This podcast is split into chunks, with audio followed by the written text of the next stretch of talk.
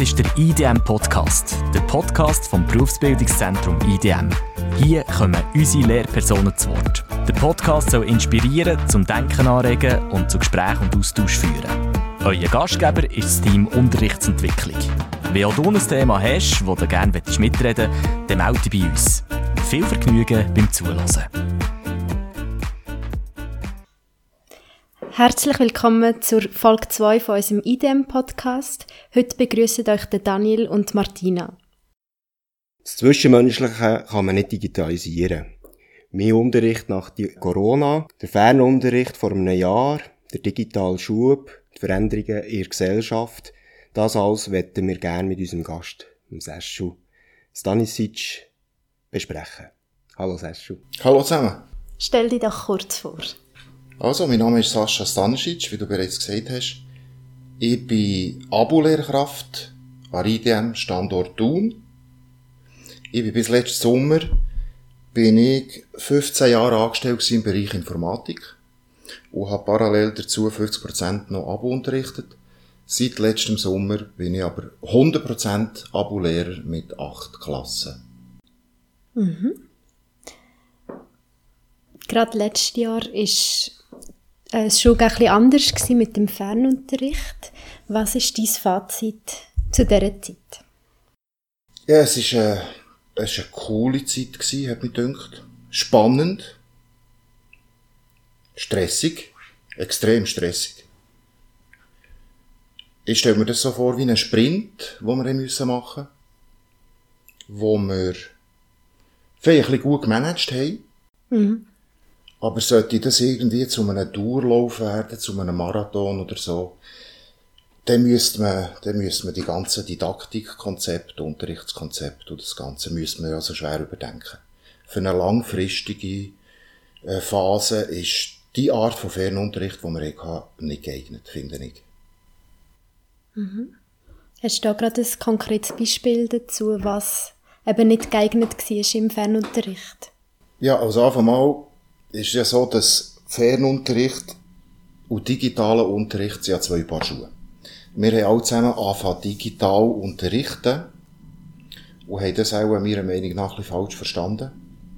Und ein Lehrmittel einscannen, als PDF verteilen und nachher machst du Woche für Woche oder Tag für Tag ratterst du da deine Seite ab. Das ist ja noch lange nicht digitaler Unterricht. Aber das haben auch viele von uns gemacht aus dem Stress raus, aus dieser Hektik raus, aus das Neue, die neue Technik wo, wo uns, viel von uns einfach auch überfordert hat. Ja, und für kurzfristig eben für so einen Sprint herzulegen, auf äh, außergewöhnliche Lagen, oder, wie wir sie hatten, erfordert halt auch außergewöhnliche Massnahmen, und die haben wir recht gut gemanagt. Ja. Aber jetzt für weiter, irgendwann ist das, würden wir auch alle verschwimmen. Habe ich das Gefühl. Mhm. Also du tust dich dort auch äh, eigentlich äh, dazu zählen. Du bist auch äh, vom F vorher, was du hast müssen an Tag legen für einen Fernunterricht äh, zu bewerkstelligen digital. Äh, da zählst du dich auch dazu. Oder bist du dort, durch das, dass du eben eine andere, oder äh, digital affin bist eigentlich, würde ich sagen, würde ich auch behaupten, dass für dich ist der, der Wechsel vom äh, Fernunterricht digital abzuhalten weniger schlimm gewesen als auch für andere Personen. Das ist möglich, dass das ein weniger schlimm war, aber wenn wir schauen, auf was dass wir nachher gewechselt haben, dass Microsoft Teams, oder schwerpunktmäßig mit dem Teams, haben die meisten Klassen geschafft. Ich habe mit allen Klassen, äh, damals hatte ich ja nur drei Klassen gehabt, muss ich vielleicht sagen, wo ich eben dann noch 50% der Informatik bei angestellt gewesen. Und das war auch für mich neu gewesen, das ist, das ist alles sehr schnelllebiges Business, die ganze Technologie. Das ändert all Semester, all halb Jahr oder all Jahr äh, sehr schnell. Und darum ist für mich auch neu gewesen, die ganzen Features und das Zeug, was mir des Teams äh, zur Verfügung stellt, kennenzulernen und vor allem zu filtern, dass du dich nicht überfordert fühlst. Wo ich vielleicht einen kleinen Vorteil sehe gegenüber meinen Kolleginnen und Kollegen, ist, dass ich einfach durch das jahrelange Arbeiten halt mit anderen Programmen, mit anderen Apps, mit anderen Systemen das Feeling oder die Motivation, mich dort reinzuknäulen und das so schnell wie möglich kennenlernen. Dort habe ich vielleicht einen kleinen Vorteil gehabt.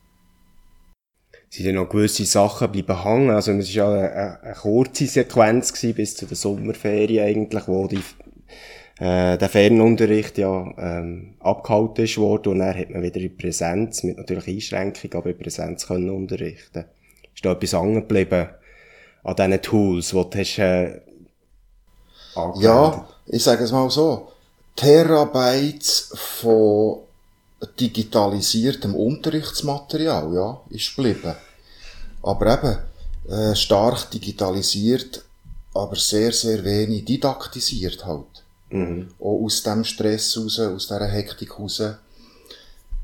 Es ist ja auch so, äh, das wisst ihr, im Abu leben wir natürlich vor, äh, vor Aktualität, hauptsächlich, vor Betroffenheit.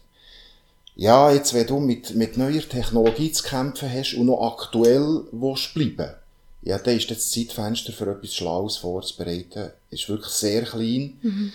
Und, der, und dann noch der Kampf eben mit der Technologie, und dann hat es am Schluss gelangt, für das Ganze zu digitalisieren und dann weniger für das Didaktisieren. Wie hat der digitalisierte Unterricht deine Beziehung zu den Lernenden beeinflusst? Äh, ganz spontan, distanziert. Mhm. Es hat sich natürlich distanziert. Wo ja das Zwischenmenschliche, wie das Thema von diesem Podcast soll sein, das Zwischenmenschliche auch darunter leidet, oder? Mhm. Die zwischenmenschliche Kommunikation zwar, sage ich mal, also die interpersonelle Kommunikation, die ist noch möglich, die ist mir ermöglicht worden. Ich sehe die, ich höre die. Aber das längt noch lange nicht für eine, für eine zwischenmenschliche Beziehung aufzubauen. Weil viel in einem Gespräch raus, vor allem zwischenmenschlich, wenn wir dann auch über die gleichen Interessen oder die gleichen Probleme, oder eben das Problem, das da geht, äh, auf zwischenmenschlicher Ebene, das Spüren, das Fühlen, aber auch die Mimik, die Körpersprache, die fällt ja völlig weg, oder? Die Mimik fällt auch ein bisschen weg, weil das, ja, manchmal kommt es vielleicht sogar noch verpixelt.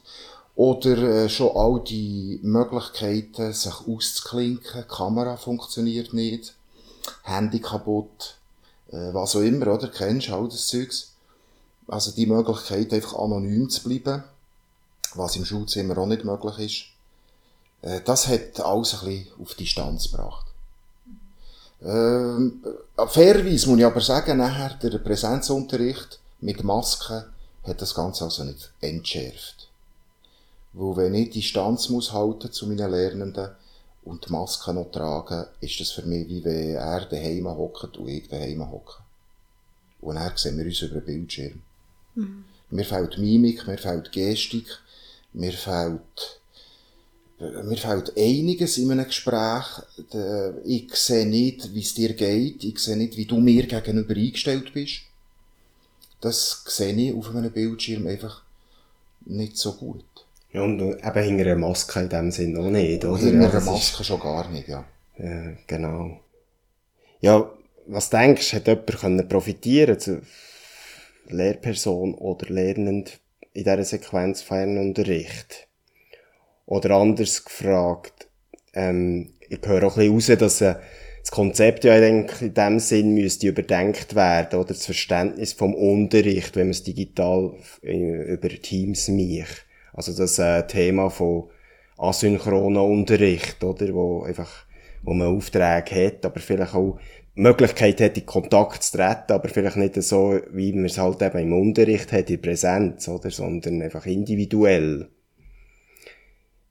Äh, ja, tue ich das ein bisschen falsch interpretieren. Also, dass man vielleicht auch eben, du hast das schon gesagt, oder? Konzept, äh, didaktisch müssen wir überdenken, oder? Ich glaube, das ist auch die Schwierigkeit, dass man es eben auf dem Verständnis her nicht gleich kann umsetzen, oder? Wie man es halt eben in Präsenz gehabt hat, oder? Ja, was ich gemeint habe mit diesen äh, Unterrichtskonzept und Didaktikkonzept, oder du musst sagen, es gibt gar kein Lehrmittel auf dem Markt. Die didaktisiert digitalisiertes Lehrmittel, also immer sehr wenig noch oder sehr unbekannt. Äh, rein durch das, dass man einfach das Gefühl hatte, etwas einscannen und verteilen und dann kannst du ja hier mit deinem Stift noch auf dem Bildschirm umschreiben auf dem Dokument und dann hat man dem schon digitalen Unterricht gesagt. Äh, was ja eben falsch ist. Für das fehlt uns einfach das Unterrichtsmaterial. Aber ich sehe gleich viele Vorteile äh, an dem ganzen digitalen. Einerseits, es ermöglicht mir einen handlungsorientierteren und vor allem einen individuelleren Unterricht. Äh, wenn je nachdem, wenn die Aufträge dementsprechend clever formuliert sind, äh, so dass die Lernenden wirklich selbstständig, eigenständig hinter die Arbeit können, dann kann ich mir viel besser Zeit nehmen für Einzelne. Das ist mal das eine. Das andere ist ein Vorteil für die Lehrkraft. Du hast die Unterlagen, du hast das ganze Material, hast du zentralisiert.